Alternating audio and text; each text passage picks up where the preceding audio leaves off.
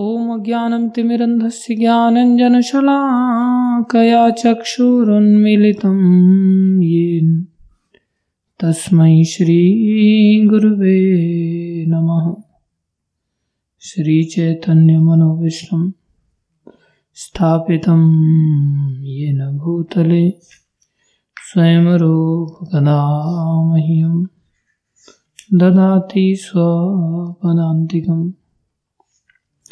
वन्देऽहं श्रीगुरु श्रीयुतापदकमलं श्रीगुरुन् वैष्णवांश श्रीरूपं सागरजातं सहगना रघुनाथान्वितं तं सजीवं साद्वैतं सावधूतं परिजनसहितं कृष्णचैतन्यदेवम् श्रीराधा ललिता श्री श्रीविशाखान्वितांश हे कृष्ण करुणा, सिन्धो दीनबन्धो, जगत्पते, गोपेश गोपीककान्त श्रीराधाकान्त नमस्तु ते। तप्तकाञ्चन गौरङ्गी राधे वृन्दावनेश्वरी वृषभानुसुते देवी। प्रणमामि हरे प्रिय। वाञ्छाकल्पतरुभ्यश्च।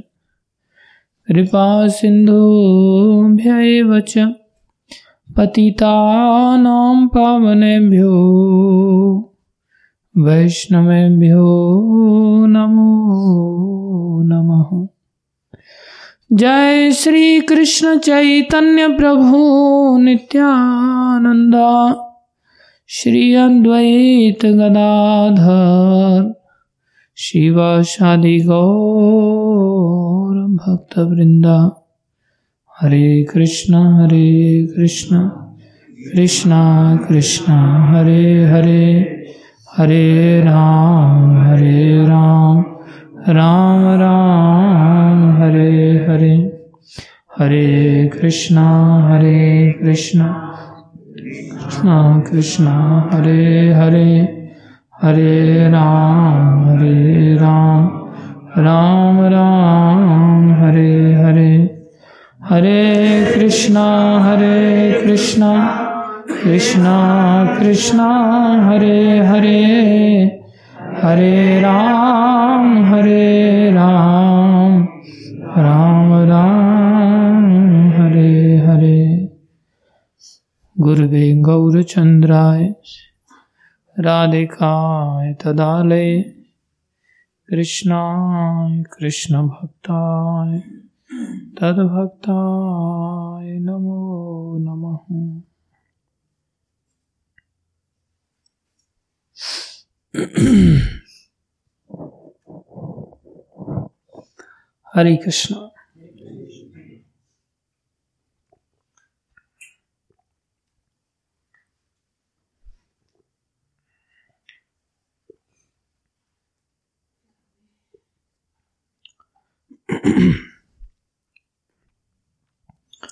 सभी भक्तों का हार्दिक स्वागत है।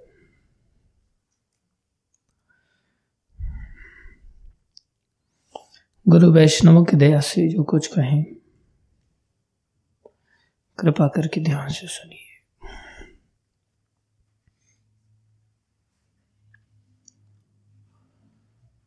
देखो, कल भगवान कृपा करके बता रहे थे, अर्जुन का प्रश्न के उत्तर के रूप में, हम सभी के लिए ये बड़ी स्पष्ट शिक्षा है। और आज का श्लोक भी बड़ी स्पष्टता के साथ प्रभुपा जी ने समझाया है। तो हम सभी तात्पर्य को अगर ध्यान से पढ़ेंगे तो बहुत स्पष्ट बातें हो जाती हैं।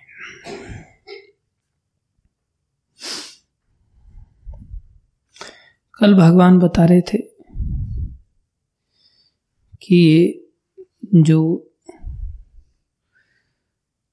न चाहते हुए भी जीव को लगना पड़ता है। जानते हुए भी कि ठीक नहीं है, फिर भी लगना पड़ता है।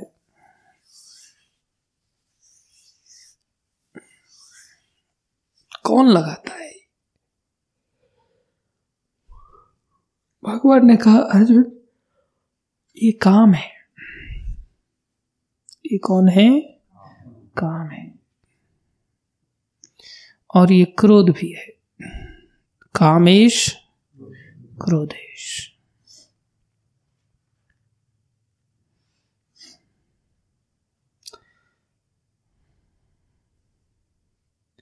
ये रजोगुण से उत्पन्न हुई।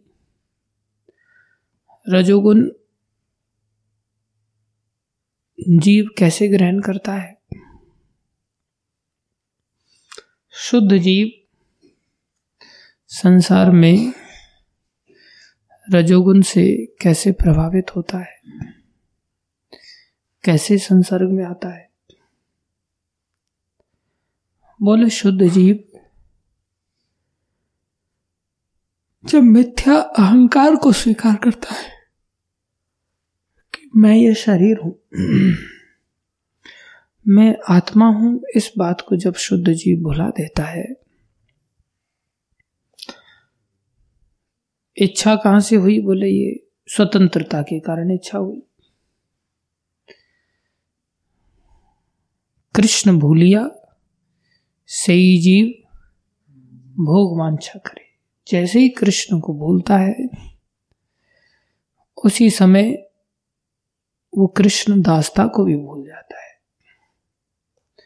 जो उसका सच्चा अहंकार है, सच्ची मैं की सत्ता है कि मैं कृष्ण का सेवक हूँ। जब वो इस बात को भूल जाता है तो उसकी सत्ता उसी समय उसको शरीर प्रदान करने के लिए बाध्य कर देती कृष्ण दासता को जब हम भूल जाते हैं और कृष्ण सेवा नहीं करना चाहते उसी समय हमें दंड प्राप्त होता है। कृष्ण भूलिया जीव भोग वांछा करे, वांछा करने का अधिकार है उसका। पाछे ते माया तारे झापुटिया धरे। उसको दिखाई नहीं देता। पीछे से माया आकर के उसको घेर लेती है, झपट लेती पकड़ लेती है उसको।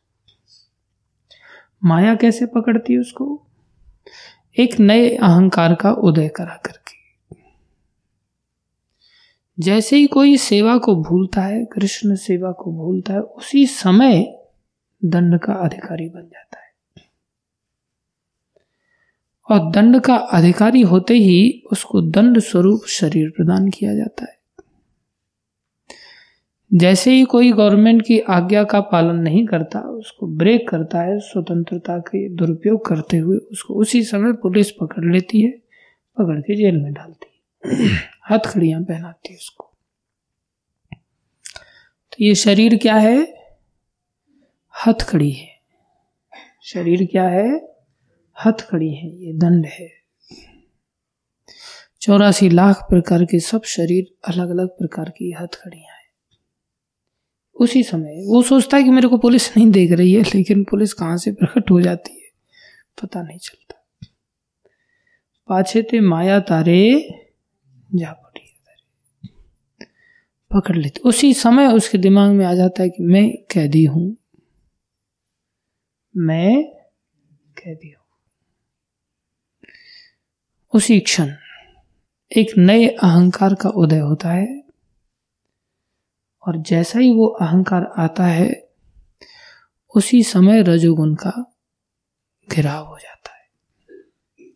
रजोगुण उसको घेर लेता है। तो गुण का सानिध्य उसको कहाँ से हुआ? मिथ्या अहम से। जब तक वो मिथ्या अहम में नहीं था, तब तक उसको रजोगुण नहीं घेर सकता। रजोगुण का संपर्क कैसे हुआ? मिथ्या अहम से। अब वो चाहे तो अपने आप अब यहाँ गुण से घिर गया। बंधन में आ गया। अब चाहे तो और कड़ा बंधन कर सकता है। चाहे तो उस बंधन को ढीला कर सकता है। हल्का बंधन कर सकता है। चाहे तो वहाँ से और नीचे गिरता हुआ और तमोगुण से भी गिर सकता है। चाहे तो वहाँ से सहारा लेकर के जेल से बाहर निकलने का रास्ता खोल सकता है। सतुगुण का आश्रय ले सकता है। ये उसकी इच्छा है। वो क्या करना चाहता है?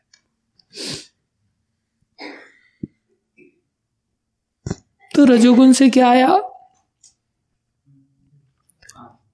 रजोगुण कैसे आया? मिथ्या अहंकार से। जब तक मिथ्या अहंकार नहीं है, संसार में रहते हुए भी रजोगुण किसी को घेर नहीं सकता। और मिथ्या अहंकार है या नहीं इसकी क्या पहचान है? किसी ने कृष्ण दासता का अहम का त्याग कर दिया। कृष्ण दास हूँ मैं, ऐसा अहंकार है। कैसे पता चले कि उसके अंदर ऐसा अहंकार है कि नहीं है? कृष्ण दासत्व का अहंकार है कि नहीं है, ये कैसे पता चलेगा?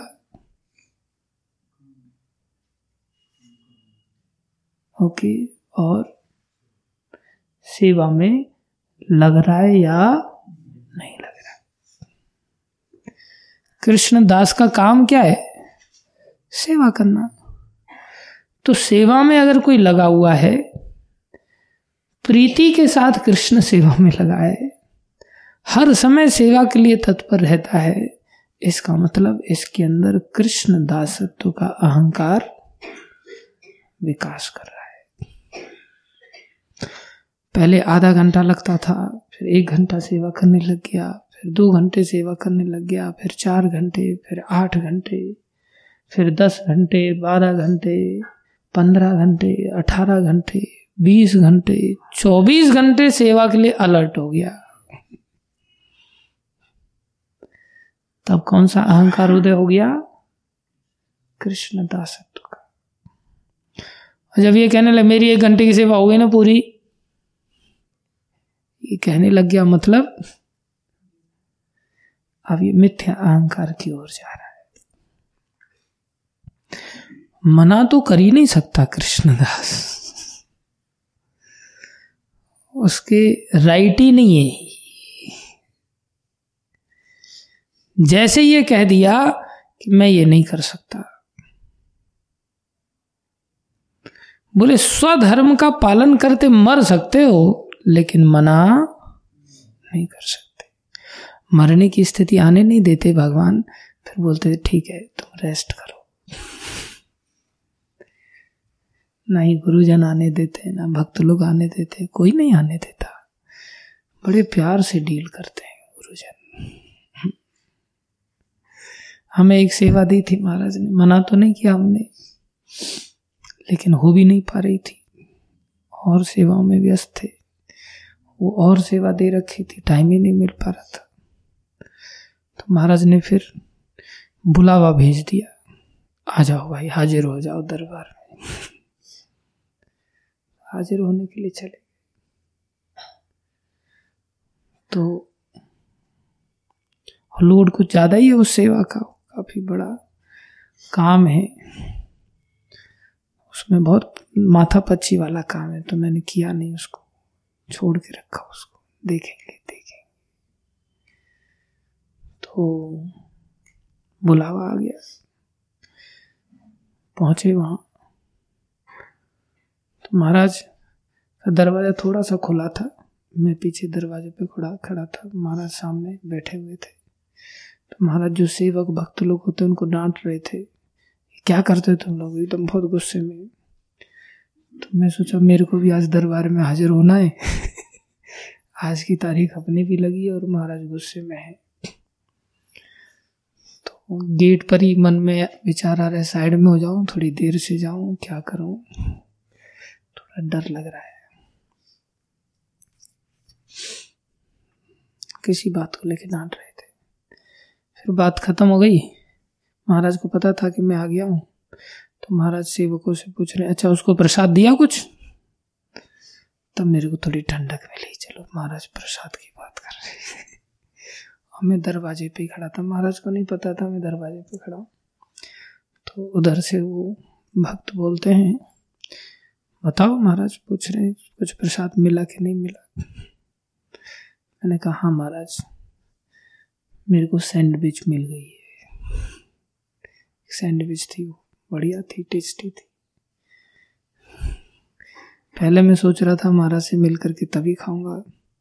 भक्त लोग बोले महाराज थोड़ा प्रसाद ले रहे हैं टाइम लग जाएगा ठंडी हो जाएगी पहले खा लो तब तक। मैंने खा लिया महाराज पा लिया मैंने। महाराज अच्छा तुम इधर ही खड़ा है? मैं हाँ, अंदर गया। प्रणाम किया, फिर भी डर तो लग ही रहा था। महाराज बड़े प्यार से बात करने लगे। हाँ कोई नई ताजी? कुछ नहीं महाराज साहब, आपके आशीर्वाद से। तेरे को एक सेवा दी थी। महाराज, दी तो थी। कहाँ तक पहुँची मैं बोला अभी कहीं नहीं पहुँची है।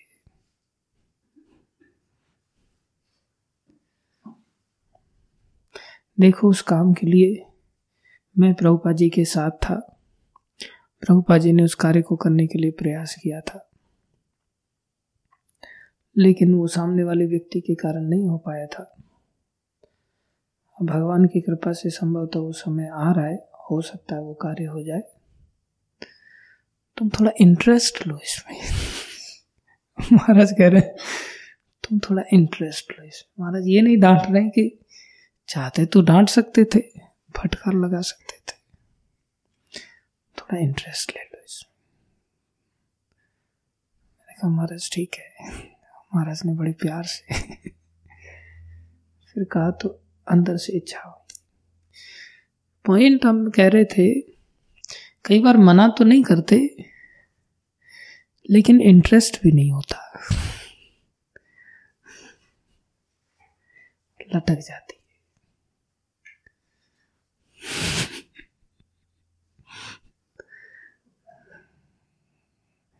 सभी लोग सेवाएँ अपनी अपनी करते ही हैं।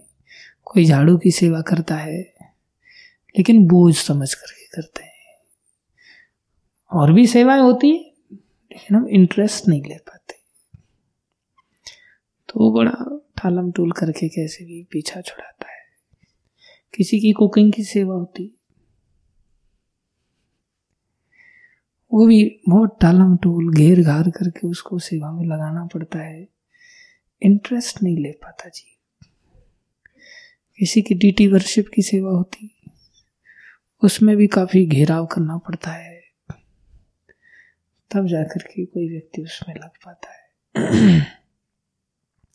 लेकिन गुरु और प्राय जो बहुत ज़रूरी सेवाएँ होती है ना, बहुत ही ज़्यादा ज़रूरी होती हैं, प्राय उन सेवाओं में हमारा इंटरेस्ट नहीं होता। क्योंकि वही तो दासत्व को निखारती है। वही तो दासत्व को निखारती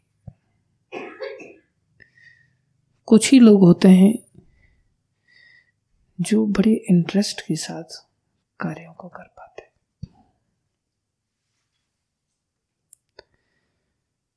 जैसे क्लास लेना है, भागवतम आदि, भगवती आदि, इसको भी बड़ी रुचि के साथ करना चाहिए। रुचि के साथ सुनना होता है, रुचि के साथ बोलना होता है। कई बार बोला जाता है एकदम टेंशन में आ जाए अरे यार, कोई दूसरा काम बताओ। ये काम नहीं। नहीं, ये भी ज़रूरी है ना। तो महाराज खुद भी बोल सकते हैं, गुरु हैं, हमने गुरु स्वीकार किया उनको, और स्वेच्छा से स्वीकार किया है। तो उनका अधिकार बनता है, हमें डांट भी सकते हैं, फटकार भी लगा सकते हैं। लेकिन महाराज और ऊपर ले जाकर के कह रहे हैं प्रभुपा जी के साथ हम गए थे, ब्रह्मानंद जी भी साथ में थे, हम दो ही लोग थे। और किसी विशेष कार्य को लेकर प्रभुपा जी किसी से मीटिंग कर रहे थे, और वो व्यक्ति ने पॉजिटिव आंसर नहीं दिया। वो मेरे दिमाग में बात घूम रही। अब हालात ऐसे बने हैं कि उसको एग्जीक्यूट किया जा सकता है। देखो, उस समय की बात। सालों बीत गए। यहाँ तक याद था महाराज को कि महाराज जिससे मीटिंग करने के लिए गए थे, बोले, प्रभुपा जी जब गए थे हमें लेकर के तो हमने देखा प्रभुपा जी ने उसको प्रणाम किया। जबकि प्रभुपा जी जैसा महान नहीं था वो व्यक्ति। और उस व्यक्ति ने प्रभुपा जी को प्रणाम नहीं किया था। उस समय की घटना बोले, हम नए नए थे। इसलिए डिस्कशन क्या हुआ, ये पता नहीं है, क्योंकि नए नए व्यक्ति को एकदम से चीज़ों में इन्वॉल्व नहीं हो पाता व्यक्ति, थोड़ा दूर से ही उसको ऑब्ज़र्व किया जाता है। लेकिन उस समय से कितनी ऑब्जर्वेशन पावर थी, महाराज कितनी गहराई के साथ एक एक घटना को लेकर के चल रहे कि उसने प्रणाम नहीं किया था। वो बड़ा अहंकारी था और पॉजिटिव आंसर नहीं दे पाया। अभी हालात भगवान ने ऐसे बना दिए क्योंकि प्रभुपा जी की इच्छा थी। हालात इसलिए थोड़े अनुकूल बने हैं क्योंकि प्रभुपा जी की इच्छा थी। प्रभुपा जी की इच्छा नहीं हो प्रभुपा जी क्यों जाते? इसलिए बहुत ज़रूरी काम है। इसमें थोड़ा इंटरेस्ट लो। हमारा जिस तरह से विनम्रता से कह रहे हैं, बजाय डांटने, फटकारने के। तो मन में ऐसा लग रहा है, अरे यार, क्यों नहीं हम कर पा रहे ये सेवा? थोड़ा दिमाग ज़्यादा खचोटने वाला काम है, लेकिन क्या करें? करना पड़ेगा थोड़ा रिस्की काम है कुछ, करने पड़ जाते हैं। और महाराज जब ऐसे कहते हैं तो फिर क्या करें अभी? लूट लेते हैं, वो कुछ नहीं कुछ नहीं छोड़ते, वश में कर लेते हैं। और भी कई सारी वार्ताएँ हुई, बड़ा आनंद आया। मैंने कहा, महाराज, मेरी कोई योग्यता तो ऐसी है, वास्तव में कोई योग्यता ऐसी है नहीं, वो बहुत बड़ा काम है। प्रभुपा जी के काम तो सब बड़े ही होते थे। प्रभुपा जी छोटा काम सोचते थे कुछ, और गुरुजन चाहते हैं कि उनके कार्य संपन्न हो। बोले, मेरी दो प्रबल इच्छाएँ हैं, दो कार्य हैं जो मैं हमेशा ही सोचता हूँ। तो मैं इन दोनों कार्यों में थोड़ा इंटरेस्ट लूँ। हमारा जो होना नहीं होना, ये तो आप ही जानते हैं, आपकी शक्ति से होगा। लेकिन आप कह रहे हैं तो मैं इसमें ज़रूर इंटरेस्ट लूँगा। हम लोगों का इंटरेस्ट नहीं होता। जो विशेष कार्य होते हैं, उनमें इंटरेस्ट नहीं होता। ये हम सबका दुर्भाग्य है, अत्यंत दुर्भाग्य है। मूल रूप से विशेष कार्य एक मंदिर को अगर ऑब्ज़र्व किया जाए तो विशेष कार्य मूल रूप से चार होते हैं। कौन कौन से कार्य? कितने कार्य होते हैं? चार इन कार्यों को एक बहुत बड़ी ज़िम्मेदारी के साथ निभाना होता है। इससे सारे रास्ते खुल जाते हैं। सारे रास्ते खुल जाते हैं। अगर हम इन चार कार्यों को थोड़ा सा फोकस कर पाए तो। थोड़ा इंटरेस्ट के साथ कर पाए तो। बहुत ज़िम्मेदारी के साथ कर पाए। और ये केवल प्रभुपा जी का ही बताया हुआ कार्य नहीं है, महाराज का ही बताया हुआ कार्य नहीं है, ये संपूर्ण परंपरा के द्वारा बताए गए चार कार्य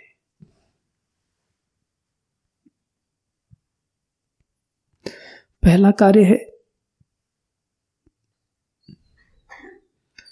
पहला कार्य है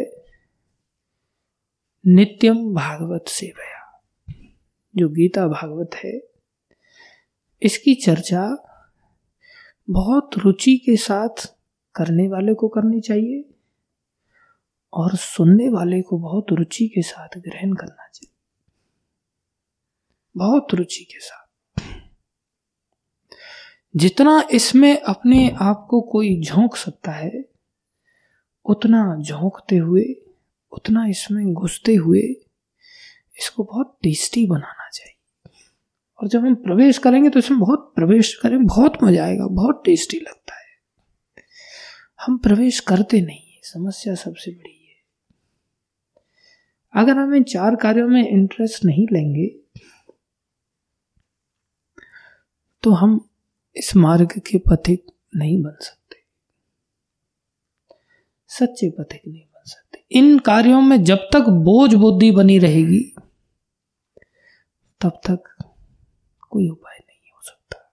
ध्यान रखना है। अभी तो आप लोग हो सकता है एक एक भक्त के रूप में यहाँ पर रह रहे हैं। आने वाले समय में आपके कंधे पर पूरा मंदिर भी आ सकता है। सारी ज़िम्मेदारी आपके ऊपर आ सकती क्योंकि ये मार्ग तो गुरु आदेश पर चलने वाला मार्ग है। किसको क्या आदेश मिल जाए, कुछ पता नहीं चलता। तो समर्पित मार्ग है। आज्ञा का मार्ग आज नहीं तो कल ऐसा बनना पड़ेगा। कल नहीं तो दस साल बाद ऐसा बनना पड़ेगा। नहीं बन पा रहे हो, पचास साल बाद बनना पड़ेगा। नहीं बन पा रहे हो, सौ वर्षों के बाद बनना पड़ेगा। नहीं बन पा रहे हो, पाँच सौ साल बाद बनना पड़ेगा। उसमें कई जन्म लग सकते हैं, लेकिन बनना वैसा पड़ेगा ही पड़ेगा। कोई उपाय नहीं। कोई अल्टरनेट नहीं। आज्ञा पालन तो करना ही होगा। तभी तो दास, वास्तविक दास कहला पाएगा। पहला काम, बड़े इंटरेस्ट के साथ, बड़ी पंक्चुअलिटी के साथ। पहला काम करना है, नित्यम भागवत सेवया। गीता भागवत को बहुत रुचि के साथ सत्संग को ग्रहण करना है। समय से इसको स्वीकार करना चाहिए। दूसरा कार्य, भगवान की जो विग्रह सेवा है, जो मंदिर में जो भगवान की पूजा अर्चना है, वो भी बड़ी परफेक्शन के साथ होनी चाहिए। कथा सेवा, दूसरा विग्रह सेवा। और ये सब कार्य ऐसे हैं जो एक व्यक्ति के बस की बात नहीं होती, एक टीम वर्क के काम है। कथा बोलने वाला बहुत इंटरेस्ट ले रहा है, सुनने वाले कोई इंटरेस्ट नहीं लेंगे तो कितने दिन गाड़ी चलेगी? सुनने वाले बहुत ले रहे हैं, और बोलने वाला बिल्कुल एकदम ढकोसला बन करके बैठ जाता है। कोई तैयारी नहीं करता, कोई लोगों का ध्यान नहीं रखता। एक साधारण जूते बेचने वाला भी अपनी जूते की दुकान को सजाता है। गंगा फल बेचने वाला भी गंगा फल की दुकान को सजाता है। पान बेचने वाला भी पान की दुकान को सजाता है। और सबसे सर्वोत्तम वस्तु बेचने जा रहा है और उस दुकान को सजाएँगे नहीं तो कैसे माल बिकेगा मार्केट? थोड़ा सजाना पड़ता है। प्रॉपर अरेंज करना पड़ता है हर चीज़ को। बोलने वाले को भी दिमाग में हर चीज़ अरेंज करनी पड़ती है। कि कैसे घेर घाड़ा जाए। हमारे दिनेश प्रभु बता रहे क्या बोल रहे थे उस दिन आप? अच्छी फीलिंग लगाते लगानी पड़ती है फील्डिंग क्या करें? तो ये बहुत ईमानदारी से करना चाहिए। दूसरा डीटी वर्शिप का काम। एक मिनट भी अगर डीटी वर्शिप में लेट हो जाता है, सारे भक्तों का स्ट्रेस बढ़ने लगता है। सबका एक मिनट भी अगर दर्शन लेट खुलते हैं, चाहे शाम को खुले, संध्या आरती में खुले, मंगल आरती में खुले, दर्शन आरती में खुले, एक मिनट भी दाएँ बाएँ होते हैं तो स्ट्रेस आउट हो जाते हैं, प्रभावित करता है।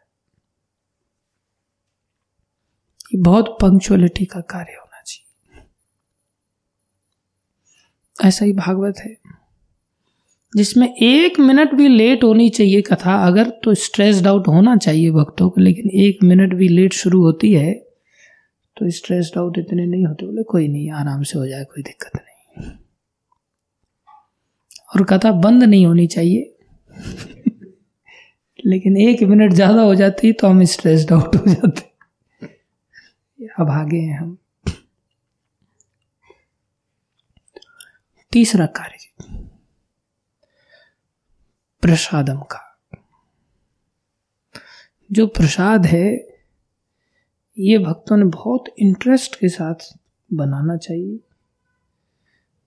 सर्व करना चाहिए, और बिल्कुल ऑन टाइम होना चाहिए। एक मिनट भी लेट नहीं होना चाहिए। बहुत बड़ा ज़िम्मेदारी का काम है। प्रसाद की ज़िम्मेदारी। ये तीसरा कार्य है मंदिर के लिए, मंदिर की प्रगति के लिए। और चौथा कार्य है क्लीनलीनेस ये भी एकदम हाईली स्टैंडर्ड मेंटेन होना चाहिए। जहाँ हम रहते हैं, वहाँ हमारे कपड़े प्रॉपरली फोल्ड हो रहे हैं कि नहीं हो रहे हैं? कंबल कैसा है? हम खा के उठ गए जिस जगह से उठ के, उस जगह को साफ़ कर पा रहे हैं कि नहीं कर पा रहे। जो भी कार्य कर रहे हैं, पहनने से उड़ने से, नहाने, धोने, हर चीज़ इवन चप्पल भी जिसको पहनते वो भी नीट एंड क्लीन होनी चाहिए। ये नहीं कि चप्पल की उंगली जहाँ जहाँ तक आ रही है, वहाँ वहाँ तक तो उंगलियाँ ही साफ़ कर लेती है रोज उसको। आगे का एरिया का कलर ही चेंज हो गया नहीं व्यक्तिगत और सामूहिक ये चीज़ मेंटेन होनी चाहिए। मैं देखता हूँ दिनेश प्रभु के क्लीनलीनेस स्टैंडर्ड बहुत हाई रहता है। चप्पल से लेकर के हर चीज़। और ऐसा नहीं है कि उनके पास हम लोग तो कई बार क्लीनलीनेस मेंटेन नहीं कर पाते तो क्या करते हैं? अब मैंने शॉल ओढ़ना छोड़ दिया, क्योंकि शॉल इतनी गंदी हो गई थी उसको ओढ़ते ओढ़ते अब कहीं फेंक दिया, आप बोले धोएगा कौन कौन उससे अच्छा मैं त्याग कर दो उसका। बोले, शॉल ओढ़ना, छोड़ दिया। फिर धीरे धीरे जैकेट पहनना छोड़ दिया। जैकेट अब पहनने लायक नहीं रही। छोड़ ही दिया। फिर धीरे धीरे बोले, धोती लगाना छोड़ दिया। इतनी लंबी धोती कौन धोए? तो बोले, अब लुंगी लगाना चालू कर दिया। फटाक से धुल जाती नई स्टाइल जनरेट कर लेते बोले, कुर्ता भी फुल बाजू का छोड़ दिया हाफ़ बाजू का पहनेंगे कम धोना पड़ेगा। सामने की ये सब गंदी नहीं होती कॉलर्स हाफ़ बाजू का पहनना चालू कर दिया। महाराज बोले, तुम फुल बाजू के कुर्ते क्यों नहीं सिलवाता? फुल बाजू के कपड़े पहनने चाहिए। हाफ़ बाजू के कुछ वक्तों को देखा हमने, और थोड़ा ऐसा भी सोचा कि धुल्ले में भी लंबी लंबी भुजाएँ, यहाँ तक पहन लो, कोई फ़र्क नहीं पड़ता। नहीं नहीं, बोले, फुल स्लीव्स पहनने चाहिए। बोले फुल बाजू का भी छोड़ते धीरे धीरे फिर बंडी पहनते पूरा यहीं से, यहीं तक बस, सीधा। हाँ ऐसे ही काम चल जाता है। फिर ऐसी नई नई स्टाइल निकल निकल करके आती फिर चटाई डाल करके चादर बेडशीट वगैरह, कौन धोए, चटाई बोल ऐसा लगता है, अरे, प्रगति कर रहा है प्रगति नहीं है आलस्य की प्रगति है। ये आलस्य की वृद्धि है, बाकी कुछ नहीं। मैं देखता हूँ दिनेश प्रभु का काफ़ी कपड़े हैं इनके पास, एक ही बार धो के सुखाते तब पता चलता है मेरे को। लेकिन उसको भी मेंटेन करते हैं। सब चीज़ें मेंटेन रहती और भी लोगों के स्टैंडर्ड हैं। कुछ अच्छी तरह से मेंटेन रखते हैं। जैसे हमारे मधुसका प्रभु, उनका बेड आप देखेंगे ऊपर ब्रह्मचारी हॉल में एकदम मेंटेन रहेगा। किसी माई के लाल की हिम्मत नहीं जो उस पर जाकर के लेट जाए, बैठ जाए, सो जाए। थोड़ा संकोच भी होता है ना। यार, मैं खुद गंदा संदा रहता हूँ इतना और ये कुछ ज़्यादा ही चमकता हुआ नज़र आ रहा है। कंबल भी वेल एकदम मैनेज नज़र आ रहा है। मैं कैसे घुसूँ इसमें? आदमी नहीं घुस पाता। घुसने वाला भी वहीं घुसता है जहाँ उसको अपनी चेतना की मैचिंग नज़र आती। है जैसे हमारे कपिल प्रभु हैं, वो सबके बेड में नहीं घुसते। ब्रह्मचारी हॉल में उत्तम प्रभु का जो बेड है ना, उनकी क्वालिटी से मैच करता है वो एकदम और ढूंढ करके उसके बेड में घुस जाएगा। गलत कह रहा हूँ, उत्तम प्रभु थोड़ा नीचे कर दो शॉल उत्तम मोहन प्रभु।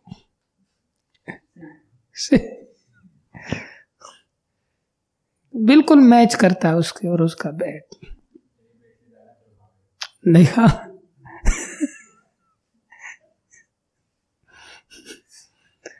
खींच लेता है बेड जिसका, जिसको, जो स्टैंडर्ड का व्यक्ति है, अपनी ओर खींच लेता है। इधर आ जाओ। आपको सब चीज़ें बेड के नीचे मिल जाएँगी। थाली थाली भी मिल जाएगी। यहीं गिलास भी मिल जाएगा। यहीं चम्मच भी मिल जाएगी। यहीं स्क्रू ड्राइवर भी मिल जाएगा। सब चीज़ें यहीं बेड के नीचे पूरा मिल जाएगा। नाश्ता पानी, मुरमुरे भी मिल जाएँगे। उसमें से थोड़ा चूहा खा के गया है। सबका यहाँ ध्यान रखा जाता है। आप भी खा सकते थोड़ा सा। ओ, बाद में बताता उसको। अच्छा वो खा लिया? किसने खाया? कपिल ने खाया। अच्छा थोड़ा चूहा खा गया था, कोई बात नहीं। उसके साथ ही वैसे कूदते रहते। तो ये सब चीज़ें आपको मिलेंगी। ऐसे ऐसे प्रोटोटाइप मॉडल मिलेंगे। वहीं पर आपको धोती भी सूखी हुई मिलेगी। ये धोती कैसे बोले थोड़ी गीली सुखाने के लिए डाली है। एक बेड में ही उनका सारा संसार वहीं मिलेगा आपको। दो चार मशीन भी वहीं मिलेंगी आपको। कि वहीं पर प्लग भी मिलेगा एक्सटेंशन वायर के साथ। नीचे से प्लग निकालो, मोबाइल चार्जिंग यहीं कर लो। नीचे से प्लग निकालो, वहीं पर उसको प्लग लगा दो और वो कॉफ़ी बनाने वाला वो मिलेगा आपको जग मिलेगा। उसी में वहीं मूढ़ी डाल दो, उसी में टमाटर डाल दो, थोड़ा घोल करके, बना करके उसी वहीं खा लेंगे। आधा नास्तिक आइटम झंडू बाम, पीड़ा हरी बाम, सब सब मिलेंगे वहाँ पर। अलग अलग टाइप के लेयर के शॉल कंबल, रजाई बेडशीट सब मिलेंगे।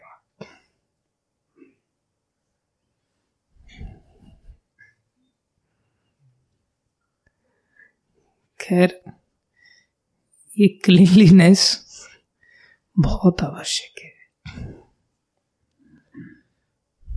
इसको बहुत हाईली स्टैंडर्ड पर मेंटेन करना। कुछ भक्त हैं जो प्रॉपरली मेंटेन करते हैं।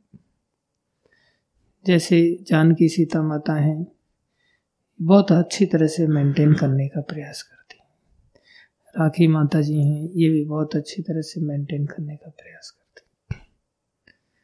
हाँ। कई बार दिक्कत होती है, इनको पता चला कि हाँ कमरे में मेंटेन नहीं हो पा रही क्लीननेस ऊपर से बाढ़ आ रही तो कमरा ही छोड़ के चले जाते हैं। बोले, प्रभु जी, बाढ़ आ गई। दूसरे कमरे में जाते परिस्थितियों को हैंडल करना पड़ता है। मैदान छोड़ करके भागने से काम नहीं चलता। उसके समाधान निकालने पड़ते हैं, क्या कारण है, कैसा है, कैसे हैंडल किया जाए। ये नहीं ब्रह्मचारी हॉल में सब लोग बड़े बोले, प्रभु जी, बहुत बुरा फंस गया हूँ नहीं, जूझना पड़ता है, संघर्ष करना पड़ता है, हैंडल करना पड़ता है आप अपनी ओर से करते रहो। कभी ना कभी तो दीन दयाल के भनक पड़ेगी कहा कभी तो लोगों के जुए रेंगना चालू करेंगे। जटाएँ इतनी बड़ी बड़ी हैं कि उन्होंने घर इतने बढ़िया बना लिए कि जुए रेंगते ही रेंगते ही नहीं। सब चीज़ें उनको ऑन स्पॉट प्राप्त हो जाती है। जुआ तब रेंगता है जब उसको कुछ कमी महसूस होती। तो लोगों को जुए भी रेंगेंगे, ऐसी बात हम थोड़ा व्यवस्थाओं को बनाने का प्रयास करें। ये चार चीज़ें मेंटेन करनी चाहिए। इसलिए मैं इन चार चीज़ों के लिए आप सभी मंदिर में रहने वाले भक्तों से मैं खुद भी चाहता हूँ इन चारों चीज़ों को जैसे तैसे करके भी मैं स्वयं मेंटेन करूँ। लेकिन महाराज कुछ ऐसी जिम्मेदारियाँ दे देते हैं कि मैं वहाँ भी मना नहीं कर पाता और यहाँ भी मैं पहुँच नहीं पाता। आप सभी भी मंदिर में रहते हैं। आप सब लोग प्रभुपाद की प्रसन्नता के लिए, गुरुदेव की प्रसन्नता के लिए, अपने दासत्व को बाहर निकालने के लिए, अपने सच्चे अहंकार का उदय कराने के लिए आप सब लोग चाहें तो केवल ये चार जिम्मेदारियाँ एक आश्रम को लेकर के लेनी है बस। कितनी ज़िम्मेदारी? कौन कौन सी? एक कथा की एक डीटी वर्शिप की, एक प्रसाद की, एक क्लीननेस बस ये चार जिम्मेदारियाँ ऐसी लेनी है कि हाँ मैं इसकी ज़िम्मेदारी मैं लेता हूँ इस तरह से। जो कुछ भी पूरे आश्रम में आपको ऊपर नीचे दिखाई दे तो बोले, मैं जवाब दे हूँ उस चीज़ के लिए, मैं जवाब दूँगा। और हमें लोगों से ऐसा बुद्धिमान होना चाहिए कि लोगों से कैसे कार्य कराए, क्योंकि टीम वर्क है। तो इसके लिए कैप्टनसी आनी चाहिए। एक टीम के साथ तालमेल मिलाना चाहिए। लोगों के साथ इस प्रकार से अपने आप को लिंक करना पड़ेगा। न चाहते हुए भी करना पड़ेगा। आप अकेले भी करोगे तो चार दिन में खत्म हो जाओ। कर नहीं पाओ। कोई ये ये करता ही नहीं, ये सुनता ही नहीं तो कभी नहीं सुनेगा। तुम्हारी कैप्टनसी फिर किस बात की है? तुम्हें कैप्टन इसलिए बनाया गया है, तुमने कैप्टनसी इसलिए स्वीकार की है कि तुम या तो स्वयं करो या ऐसा अरेंजमेंट करो कि कार्य हो जाए। कार्य होना चाहिए। इसलिए अब वन मैन शो से काम नहीं चलते। महाराज की ज़िम्मेदारी कारण कई बार हमें जाना भी पड़ता है, कभी कहीं जाना पड़ता है, कभी कहीं जाना पड़ता है। पीछे ऐसी कैप्टनसी होनी चाहिए कि हाँ ठीक है, कथा की ज़िम्मेदारी हम लेते हैं। डीटी वर्शिप की ज़िम्मेदारी हम लेते हैं। कुकिंग की ज़िम्मेदारी हम लेते हैं। क्लीनलीनेस की ज़िम्मेदारी हम लेते हैं। ऐसे। और जिसने ज़िम्मेदारी ली है, चलो कोई व्यक्ति ऐसा है कि भाई हम ज़िम्मेदारी नहीं ले सकते। तो हम उसके एक स्टेप नहीं बन जाए। हमारा पूरी तरह से सहयोग हमें इस क्षेत्र की उतनी जानकारी नहीं है। अगर किसी को जानकारी है, वो हमसे अगर कोई सहायता चाहता है, हम पूरी सहायता करेंगे। हृदय से सहायता करेंगे। ऐसी रुचि होनी चाहिए। अभी जैसे अनमोल प्रभु आए और मेरे को पूछते हैं, प्रभु जी ऐसे ऐसे प्रभु जी को, राममूर्ति प्रभु को डीटी वर्शिप में वो कह रहे थे कि तुम थोड़ा आ जाया करो, मेरी सहायता कर दिया करो। जल्दी दर्शन खुल जाएँगे टाइम पर दर्शन खुलेंगे। एक आदमी के लिए बस की बात नहीं होती, कठिन होता है। तो उनको सहायता की ज़रूरत पड़ती है, दूसरा सीखना भी होता है। आने वाले समय में अगर हम टेंपल के इंचार्ज बन गए और हमें पता ही नहीं ड्यूटी वर्शिप कैसे करनी होती है, कल नए चार लोग जुड़ेंगे, हम उनको क्या सिखाएँगे? इसलिए हर चीज़ सीखनी पड़ती है। तो सिखाने की दृष्टिकोण से भी उन्होंने इनको बोला। तो मेरे पास आए पूछने के लिए। तो अब सब चीज़ें जब जिम्मेदारियाँ बढ़ती हैं तो थोड़ा खिंचाव होता है। जो एसेंशियल चीज़ें हैं जीवन के लिए, वो भी थोड़ी सी एक्सपांड होती हैं, वो भी खिंचती है। तो जैसे जप करना है, वो भी एसेंशियल है। कथा सुनना है, वो भी एसेंशियल है। ये बहुत आवश्यक चीज़ें हैं। व्यक्तिगत जीवन के लिए, एक आश्रम के लिए तो बताई हमने।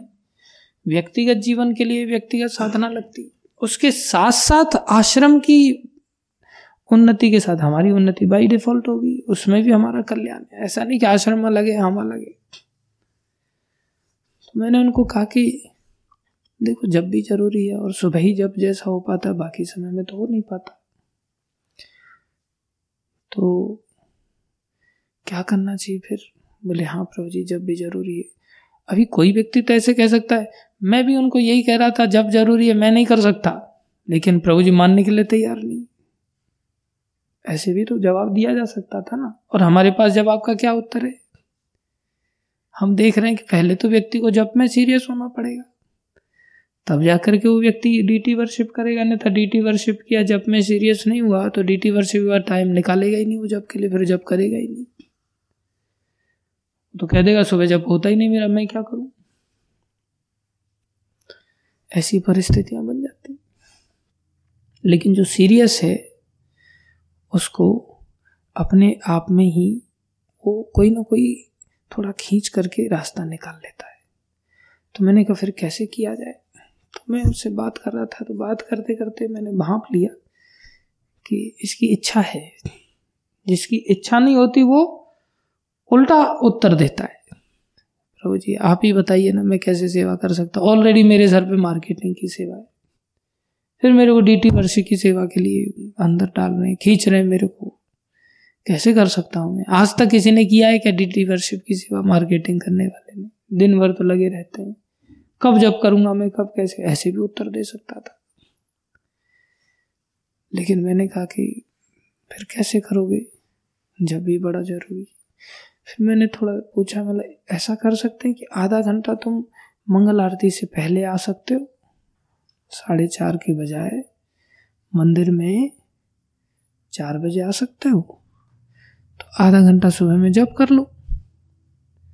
फिर आधा घंटा सहयोग कर दो। तो तुम्हारा जब भी हो जाएगा और सहयोग भी हो जाएगा। बोले हाँ प्रभु, मैं ऐसा कर लूँगा। आ जाऊँगा मैं। चार बजे से आ जाऊँगा। मैंने देखा मंगल आरती बिल्कुल ऑन टाइम आ जाता है, पहले ही आ जाता है। कभी एबसेंट होता नहीं। बुखार में भी बुखार आ रहा था और शॉल ओढ़ करके, कंबल ओढ़ करके आ गया। खड़ा नहीं हो पा रहा था, बैठा रहा। दूसरे दिन भी आया। रुचि है, अच्छी है। तो उसने स्वीकार कर लिया। और डिटी वर्शिप में सहायता करने के लिए जाता। एक इंटरेस्ट है। इससे पता चलता है, कार्य में एक रुचि है। जिसने पल्ला झाड़ना है, मैं ही सब करूँगा क्या? तो भाई फिर तुम दास भी नहीं बन पाओगे जीवन में कभी। दास बनने वाला व्यक्ति तो 24 घंटे तक खींचेगा, एक दिन। एकदम से नहीं खींच सकता, ये उसकी समस्या है। लेकिन ऐसा नहीं होना चाहिए कि हाँ पहले चार घंटे सेवा करते, अब सीनियर डिप्यूटी बना, अब तीन घंटे पे आ गए, अब दो घंटे पे आ गए। और ज़्यादा सीनियर बन गए अब एक ही घंटा सेवा करेंगे। अब क्या करेंगे? बस खाएँगे और सोएँगे बस। ऐसा नहीं। फिर तो अहंकार घेरेगा। भागवत का सिद्धांत यही कहता है। आप मना नहीं कर सकते। और अगर आप वास्तव में थोड़ा प्रेम जागृत किया होगा तो आप मना हृदय से भी नहीं कर सकते। ऊपर से ही नहीं, हृदय से भी नहीं कर पाओगे। वो प्रेम के कारण बाँध लेते हैं, खींच लेते तो प्रेम ही तो आदमी से कार्य कराता है। प्रेम में मन उसके पीछे पागल हो जाता है। और मन के हारे हार है, और मन के जीते मन सोच लेता है ना कि मुझे गिरिराज जी की इक्कीस किलोमीटर की परिक्रमा लगानी है तो परिक्रमा लग जाती है, थकान नहीं होती। और मन जब दायरे बना लेता है, मेरे को इतना ही काम करना है बस। तो फिर उससे थोड़ा सा भी आगे पीछे होता है तो मन हताश हो जाता है, थक जाता है। तो जब हम अपने आप में मंदिर में रहने वाले लोग, अगर इन चार सेवाओं की इस प्रकार से ज़िम्मेदारी के साथ कार्य करना सीखें। अब जैसे राम प्रभु डीटी वर्शिप की ज़िम्मेदारी को संभालते हैं। कभी कोई व्यक्ति, भाई मैं नहीं जाऊँगा, मेरे को तो पेट में दर्द हो रहा है, मैं नहीं जाऊँगा। मतलब ज़िम्मेदारी नाम की है ही नहीं उसके अंदर भावना। सीधा हाथ, जिसको जाना है, जाए, नहीं जाना है, मत जाए। या तो एक ये तरीका है, एक तरीका है, प्रभु आप मेरी थोड़ी सहायता करेंगे? मैं ऐसा अभागा मेरे किसी कर्म के कारण मेरे को ऐसी दिक्कत आ रही है। आप अगर कर दें तो ठीक है, नहीं तो फिर मैं जैसे तैसे करके करूँगा ही। अगर आप सहायता कर, ये भी एक तरीका है बात को रखने का। लेकिन जब दासत्व तो नहीं है, तब तो भाई इसी प्रकार से जवाब आएगा। दासत्व तो है तो कोई भी व्यक्ति चलते चलते किसी सेवा की बोल देगा, उसको तुरंत स्वीकार करेगा। और दासत्व तो नहीं है तो एक के ऊपर एक ऑथोरिटी एक के ऊपर एक ऑथोरिटी एक के ऊपर एक ऑथोरिटी फिर गुरु जी कहेंगे तो ही करूँगा। बाकी कोई कह नहीं, कहे, सेवा बोले, उसको बोलो, कृष्ण सेवा थोड़ी है। गुरु जी कहेंगे सेवा के लिए तो ही सेवा करेंगे, नहीं तो नहीं करेंगे। यही दुर्भाग्य है। इसलिए ये बहुत बारीक बात है, सूक्ष्म बात है। कि हम सभी को अपने इस अहंकार को अगर जागृत करना है, रजोगुण से अपने आप को ईमानदारी से बचाना है, क्रोध से अपने आप को बचाना है, काम से अपने आप को बचाना है, और इसके परिणाम कैसे हैं? वो भी भगवान ने बताया। महाअश्न है ये। ऑल डिवोरिंग पर्सनैलिटी है। हम सोचे, हम सेवा से बचा लेंगे अपने आप को तो हम जिंदे बचे रहेंगे। ये काम जागृत होगा। दासत्व को भूलते ही मिथ्या, अहम जागृत होगा। कृष्ण दासत्व को भूलते ही मिथ्या, अहम जागृत होगा। और उस मिथ्या, अहम से क्रोध जागृत होगा। मिथ्या अहम से रजोगुण का संपर्क होगा। रजोगुण के संपर्क में आते ही काम जागृत होगा और काम से क्रोध जागृत होगा। और ये कैसा है काम क्रोध? बोले, सर्वभक्षी है। ये कैसा है? सर्वभक्षी। सब कुछ खा जाएगा। ये आग है। इसको काम अग्नि कहते हैं। क्रोध अग्नि कहते हैं, उसमें लोहा डाल दो, सोना डाल दो, चांदी डाल दो, कुछ भी डाल दो उसमें, सबको खा जाती है। संसार की आग तो फिर भी ऐसी है जो दिखती है, उस पर पानी डाल सकते हो। ये आग तो ऐसी है कि ऊपर से दिखती भी नहीं। काम तो किसी को पहचान में भी नहीं आएगा इसलिए भगवान को क्रोध भी डालना पड़ा रजोगुण के प्रभाव के कारण कि क्रोध डिटेक्ट तो कर सकते हो। और बोले, क्रोध का भी सूक्ष्म वस्तु है, काम जो डिटेक्ट भी नहीं होता और आग भयानक सुलगती रहती। क्रोध अग्नि तो दिखाई देती है आँखों से, व्यवहार से, जवान से, भाषा से। लेकिन काम अग्नि नहीं देखती और इसका परिणाम क्या है? सर्वभक्षी है। ये सब कुछ खा जाता है। तो सबसे पहली बात, हमने क्या समझा?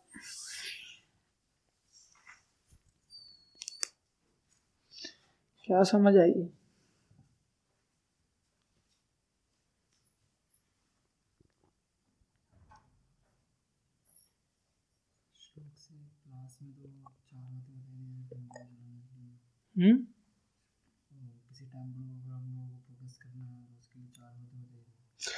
हमने बताया सबसे पहले कि जीव कृष्ण का अंश है। अंश होने के कारण कृष्ण का दास है उसका सच्चा अहंकार है। प्रेम के साथ भगवान की वो जीव धाम में सेवा करता है। जीव भगवान का अंश होने के कारण भगवान परम स्वतंत्र हैं उसके अंदर भी स्वतंत्रता है।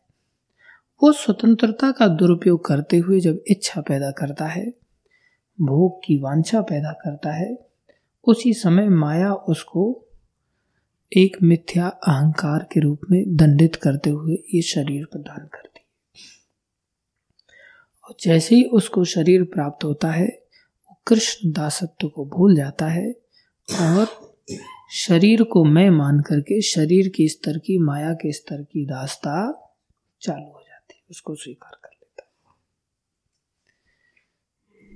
उससे क्या होता है? जैसे ही वो अहंकार उदय होता है, उसको रजोगुण का सानिध्य प्राप्त हो जाता है।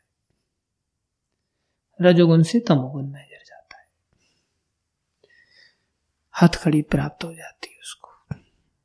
अगर वो कृष्ण दासता को ना भूले तो उसके जीवन में न रजोगुण आएगा, न काम आएगा, ना क्रोध आएगा। केवल एक चीज़ को याद रखने से क्या? कृष्ण की दास्ता। कृष्ण की दास्ता बोझे के रूप में नहीं होनी चाहिए। कृष्ण की दास्ता कोई भी सेवा इंटरेस्ट के साथ होनी चाहिए।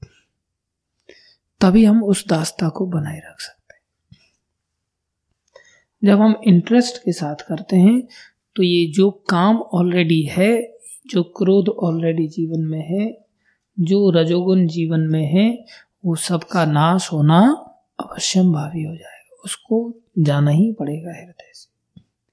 सिर्फ़ एक चीज़ को ध्यान रखने से कि हमें क्या करना है? कृष्ण की दास्ता करनी, कृष्ण की सेवा करनी, बस। सेवा अकेले में संभव नहीं है, एक मंदिर को रन करने के लिए, उसके लिए विशेष रूप से चार कार्य होते हैं मंदिर के लिए। उत्थान के लिए, सबको दासत्व के अहंकार तक ले जाने के लिए, सच्चे अहंकार तक ले जाने के लिए। पहला, कथा सेवा। दूसरा, विग्रह सेवा। तीसरा, प्रसाद सेवा। चौथा, साफ़ सफ़ाई की सेवा। ये प्रभुपा जी ने करवा के दिखाया। स्वयं प्रसाद कुकिंग करने के लिए सब्ज़ी खरीदने जाते थे, स्वयं। और ये सब अकेले कर लेते थे। ऐसे डायनामिक पर्सनैलिटी थे, सोते ही नहीं थे। हर चीज़ का ध्यान रखते थे। हम लोग हर चीज़ का ध्यान नहीं रख पाते। ऐसे वैष्णव बनना है हम लोग। इनकी कृपा से। ऐसे बनेंगे तो ही इनके पास जा पाएँगे, नहीं बनेंगे तो यहीं लटकते रह जाएँगे। कई बार मैंने थोड़ा किसी बात को क्रोध किया तो महाराज डांटने लगे। मैंने कहा, महाराज। फिर महाराज सिखाने लगे, बोले प्रभुपा जी ऐसा करते थे। मैंने कहा, वो तो प्रभुपा जी थे, हम थोड़ी ऐसे महाराज, और क्रोधित हो गए। अरे, हमें मूर्ख बनना है प्रभुपा जी जैसा। तभी हम उनकी प्राप्ति कर पाएँगे। खाली ऐसा पल्ला झाड़ने से काम नहीं चलेगा। वो प्रभुपा जी थे, हम थोड़ी प्रभुपा जी उनके बताए हुए रास्ते पर हमें चलना है, जिसको उनको उन्होंने चल करके दिखाया। हमें चलने का प्रयास करना तो ये चार कार्य करते हुए हम टेंपल को अपलिफ्ट कर सकते हैं। और जो करेगा, वही बचेगा। जो नहीं करेगा, वर्तमान में वो बचता हुआ नज़र आ रहा है, करने वाला मरता हुआ नज़र आ रहा है। लेकिन जो वास्तव में करता है ना, वही आगे चल करके बचता है, जो नहीं करता है ऑल डिवोरिंग पर्सनलिटी जो काम क्रोध है, उसके द्वारा वो मारा जाता है, निश्चित मारा जाता है। आप ये अच्छी तरह से जीवन में गांठ मार करके अपने अनुभव से देख लेना। जो व्यक्ति इन चार सेवाओं से जी चुराता है और चारों सेवाओं से हर व्यक्ति दूर भागता है। कोई व्यक्ति इन चारों सेवाओं में अपने आप को घुसाना नहीं चाहता। वो सोचता कब वो समय आएगा जब मैं डीटी वर्शिप से बाहर निकलूँगा? कब वो समय आएगा जब मैं कथा सुनने से बाहर निकलूँगा? कब वो समय आएगा जब मैं पढ़ने से, बोलने से बाहर निकलूँगा, गीता वितरण से बाहर निकलूँगा? कब समय आएगा जब मैं साफ़ सफ़ाई की ज़िम्मेदारी से बाहर हो जाऊँगा? कब मैं समय आएगा जब मैं कुकिंग करने से बाहर हो जाऊँगा? और फिर क्या करूँगा? मैं लोगों को प्रचारक बन करके प्रचार करूँगा। ये चार ही सेवाओं से प्रचार होता है, बाकी कुछ नहीं।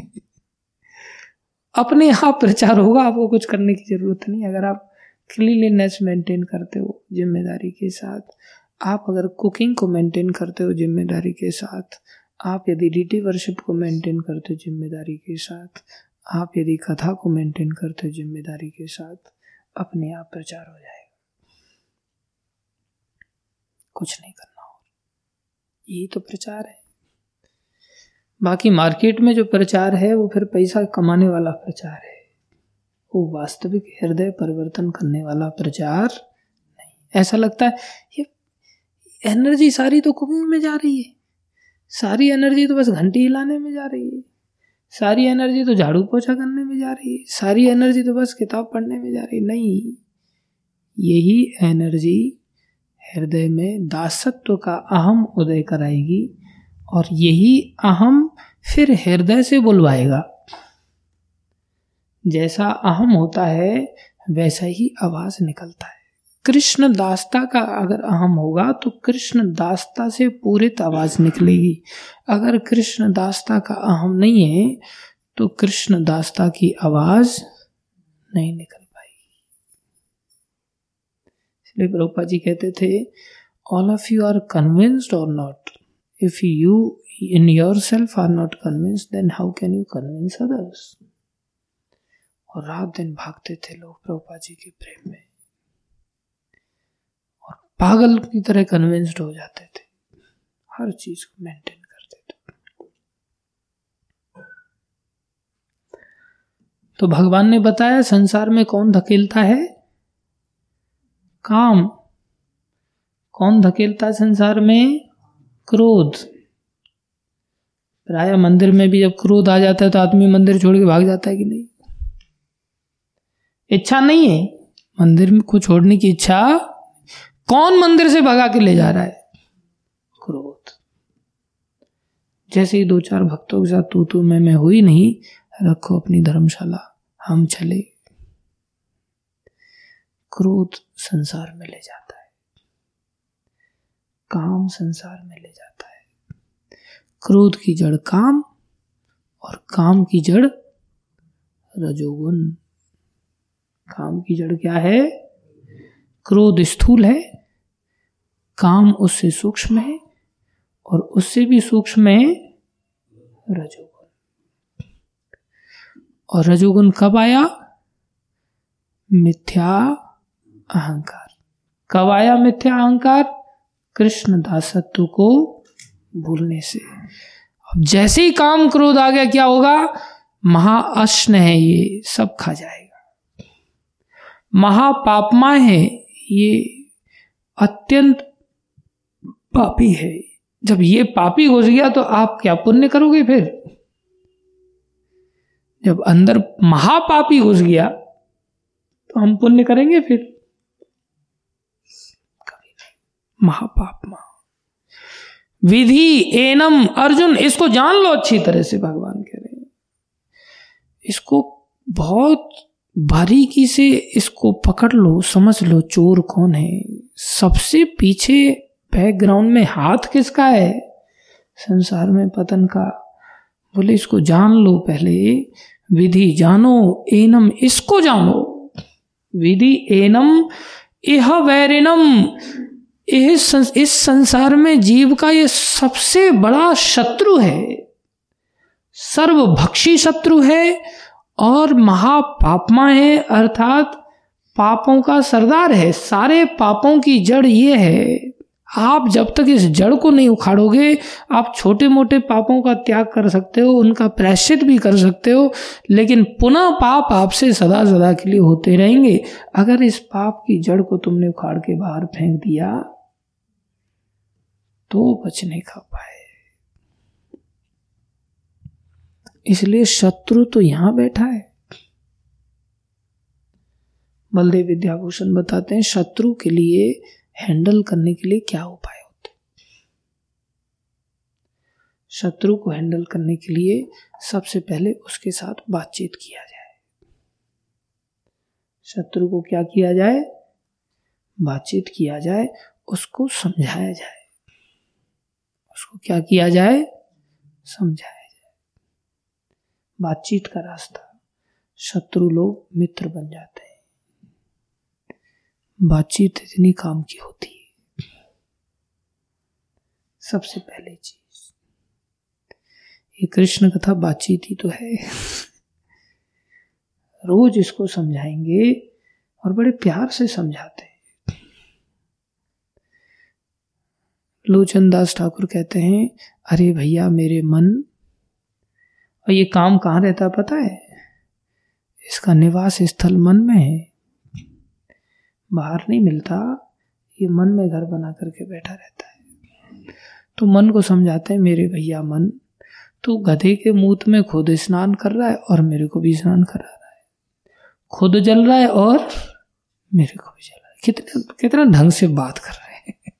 भैया भी बोल रहे हैं और उसकी बेवकूफ़ी भी सिद्ध कर रहे हैं, तुम गाय के पेशाब में स्नान करो तो लगवा तो तुम गधे के पेशाब में स्नान करने जा रहे हो। कैसे तुम बेवकूफ़ हो? कैसे समझा रहे इसलिए पहला रास्ता है, इसको क्या किया जाए? क्या किया जाए? बातचीत से समझाया जाए। दूसरा रास्ता क्या है? बोले, दूसरा उपाय है। अब शत्रु तो हमें मारना चाहता है ना। शत्रु का काम क्या है? मारना। हमारी सारी संपत्ति को हड़पना। बैरी का काम यही तो होता है, दुश्मन का काम यही होता है। तो दुश्मन अगर बातचीत से मान जाए और उसको बताया जाए, देखो, हम तुमसे दुश्मनी नहीं रखते। तुम हमसे क्यों फालतू में दुश्मनी रख रहे हो? हम तो तुम्हारी भलाई का सोचते हैं। तुम हमारे पीछे हाथ धो के पड़े फालतू में। तब उसको पता चला अच्छा मेरे दिमाग में फालतू की मिसअंडरस्टैंडिंग थी। मैं तो ऐसा सोचता था, मैं तो ऐसा सोचता ज़्यादातर कला मिसअंडरस्टैंडिंग से दुश्मनी बन जाती है। एक दूसरे के बात ऐसी नहीं होती, कोई किसी के साथ रात दिन रहता और किसी दूसरे के साथ बातचीत करने लग जाए और उसको देख देख करके थोड़ा हंसने लग जाए तो वो ऐसा सोचता है देखो मेरे बारे में निंदा चोली कर रहा है और उससे दुश्मनी बना लेता है बाकी दुश्मनी का कोई कारण ऐसा है नहीं। और अगर बातचीत की जाए, समझा दिया जाए तो समझ जाते अच्छा मैं ऐसा सोच रहा था। तो दुश्मन को हैंडल करने का सबसे बेस्ट आइडिया क्या है? बातचीत करना। दूसरा, दुश्मनों को हैंडल करने का तरीका क्या होता है? ये टेक्निक है, राजनीति की बात है कूटनीति की बात है, ये चाणक्य नीति की बात है। हमारे आचार्य हर बात को समझा देते हैं। तो दूसरा उपाय क्या बता रहे हैं? बातचीत से जब नहीं सुलझ रहा है, उसको कुछ गिफ्ट दे दो ले जाकर के। क्या दे दो? गिफ्ट दे दो। ये आपके लिए पेन लाए थे हम।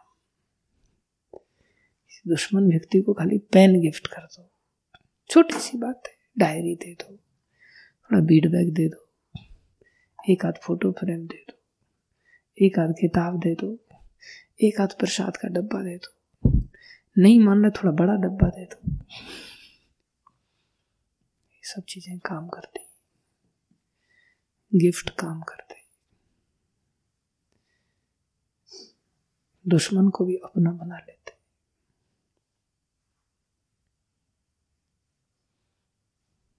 और काम तो पड़ जाता है कई बार दुश्मनों से भी। जो हमारे हमारे दुश्मन नहीं होते, वो दुश्मनी बना के रख रहा है, उसको हमने ऐसे हैंडल करना चाहिए। जो हमारे भी दुश्मन है, उसको भी हम हैंडल कर सकते हैं। पानी की टंकी भर गई। तीसरा उपाय, वो हम से हड़पना चाहता है। और हम उससे भी कुछ पाना चाहते हैं।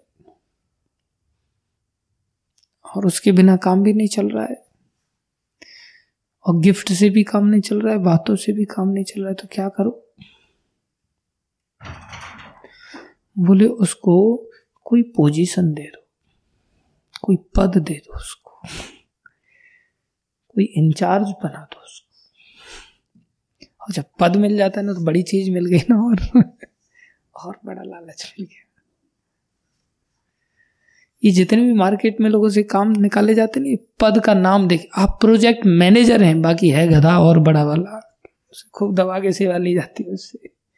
लेकिन प्रोजेक्ट मैनेजर प्रोजेक्ट हेड ऐसे ऐसे शब्द निकाल के लाते हैं। चीफ एग्जीक्यूटिव ऑफिसर एकदम, पूरा एकदम सीईओ आप ये है, आप वो है, वो आदमी फूल के लट्टू हो जाता है। खाली किसी को बोल, आपको गेस्ट इंचार्ज बनाया जा रहा है। कमरों में साफ़ सफ़ाई करके आपको भक्तों को रखना है, बस। आह, मैं इंचार्ज। मेरे हाथ में चाबी रहती। अरे, सब कमरे झाड़ू लगाने पड़ेंगे तुम्हें। चाबियाँ संभाल के रखनी पड़ेंगी। सब व्यवस्थाएँ बनानी पड़ेगी। बस इंचार्ज नाम जुड़ते ही आदमी इतना खुश हो जाता है। इसलिए तीसरा काम क्या है? उसको पद दे दो। लेकिन इतना बड़ा पद मत दो कि अपनी जगह पे बिठा दो उसको सीधा। नहीं, एक पद देना पड़ता है। और फिर भी अगर कोई शत्रु नहीं समझ रहा है, फिर लास्ट में उसको धुनाई कर दो। उसको दंड दो बहुत अच्छे वाला एकदम ये तीन उपाय फेल हो गए, नहीं काम कर रहा है तो क्या करो उसको दंड दो। छोटे मोटे शत्रु होते मान जाते हैं। बड़े शत्रु आसानी से नहीं मानते। इसलिए एक हद तक दिया जा सकता है। किसी के अंदर बहुत ज़्यादा काम, क्रोध आदि ऐसे अगर वेरी बहुत प्रबल नहीं है तो उनको बातों से समझा करके शरण में लाया जा सकता है। कथा वार्ता से। नहीं कोई आ रहा है तब भी तो उसको बढ़िया प्रसाद वगैरह दे दो, थोड़ा उसको स्वेटर वगैरह गिफ्ट कर दो, उसको कमरे में एक हाथ बेडिंग वगैरह दे दो, सुविधाएँ थोड़ी सी दे दो, पंखा दे दो ब्लूअर दे दो एसी दे दो कूलर दे दो, ये सब चीज़ें से मान जाए। ठीक है, हम भक्ति करेंगे, सुबह चार बजे उठेंगे। इतना सब कुछ मिल रहा है, चार बजे उठेंगे, कोई बात नहीं। सब शत्रु ही संसार में काम के अधीन है हम तो हम भी शत्रु बन बैठे हैं, भक्ति के, भक्तों के, भगवान के। तो सोचते हम क्यों उठे सुबह में? लेकिन ये सब सुबह गर्म पानी नहाने के लिए दोगे तो मंगल आरती आएँगे, नहीं दोगे तो नहीं आएँगे। तो अगर इनको दे दो सुविधाएँ तो फिर तैयार हो जाते हैं। किसी से कोई काम कराना है, उसको बोलो, ऐसी चीज़ देंगे तुम्हें, तुम याद रखोगे सदा के लिए। हाँ तो ठीक है, फिर काम होने लगता है। फिर काम करवा लो। खाली ऐसे बोल दो तो नहीं कर पाता आदमी काम और फिर भी अगर ना कोई करे, अरे, एक काम करो, तुम टेंपल कमांडर बन जाओ।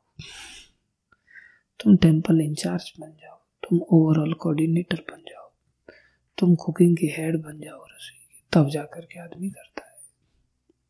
कैसा लगन लगा लेता है? फिर भी ना करे, उसको प्रेसिडेंट बना दो, फिर देखो। एकदम रात दिन तहस नहस करके सब चीज़ों को सेट करने में लग जाएगा। बनते ही उसी दिन से। या पैसे का लालच आने लग जाए, इतना पैसा मिलेगा क्या? तो फिर 500 लोगों की कुकिंग करवा लो। नहीं पैसा मिलेगा। तो फिर एक आदमी की भी कुकिंग नहीं होगी। जबकि बोले, पैसे का मैं क्या करूँगा पैसा भी तो मंदिर में ही जा रहा है। लेकिन फिर भी गर्व हो रहा है ना, मैंने पैसा कमा करके ला के दिया। मेरी ओर से जा रहा है ना, मैं माध्यम बना ना उसमें एक आनंद आता है, अहंकार मिलता है तुष्टि आती है। जबकि सेवा करने से गुरुजन ऐसे ही प्रसन्न होते हैं, सेवा तो करो, नहीं कर पाते तो नहीं प्रसन्न होते। लेकिन ये सब करने पर भी अगर कोई जीव नहीं सुधरता तो फिर इलेक्ट्रिसिटी वाला पाइप नहीं, पानी वाला पाइप कठोर आता है। उसको लेकर के अच्छी खासी धुनाई करनी चाहिए। फिर अच्छा खासा क्रोध करना चाहिए। दंडित करना पड़ता है, तब जाकर के आदमी लाइन पर लगता है। दंड भी बहुत ज़रूरी है। तो ये जो महापापी काम है, ये काम को तो हैंडल करने के लिए प्राय इसको दंडित करना पड़ता है। आसानी से जाता नहीं। विधि एनम, यह बैरिनम ये सबसे बड़ा बैरी अभी आगे का श्लोक नहीं हो पाया, आगे का इतना ही हो पाया समय बहुत हो गया। चलो, सभी भक्त लोग इन बातों पर थोड़ा गंभीरता से विचार करेंगे और कोई व्यक्ति व्यक्तिगत तौर से हमारे पास आ सकता है। बोल सकता है प्रभु जी कथा की ज़िम्मेदारी मैं संभालना चाहूँगा। बोल सकता है डीटी वर्शिप की ज़िम्मेदारी मैं संभालना चाहूँगा। अगर ये पृथ्वी कायरों से भरी हुई नहीं है, कोई वीर पुरुष अगर बचे हुए तो कोई भी आकर के बोल सकता है कि प्रभु जी, रसोई की ज़िम्मेदारी हम संभालेंगे। साफ़ सफ़ाई की ज़िम्मेदारी हम संभालेंगे। है कोई सामर्थ्यशाली व्यक्ति तो आ जाए हमारे पास। और आकर के वार्ता करें। फिर हम उस हिसाब से थोड़ा सोच विचार करके, सोच विचार करके जिम्मेदारियाँ देंगे और सबका कल्याण में वो निमित्त बन सकता है।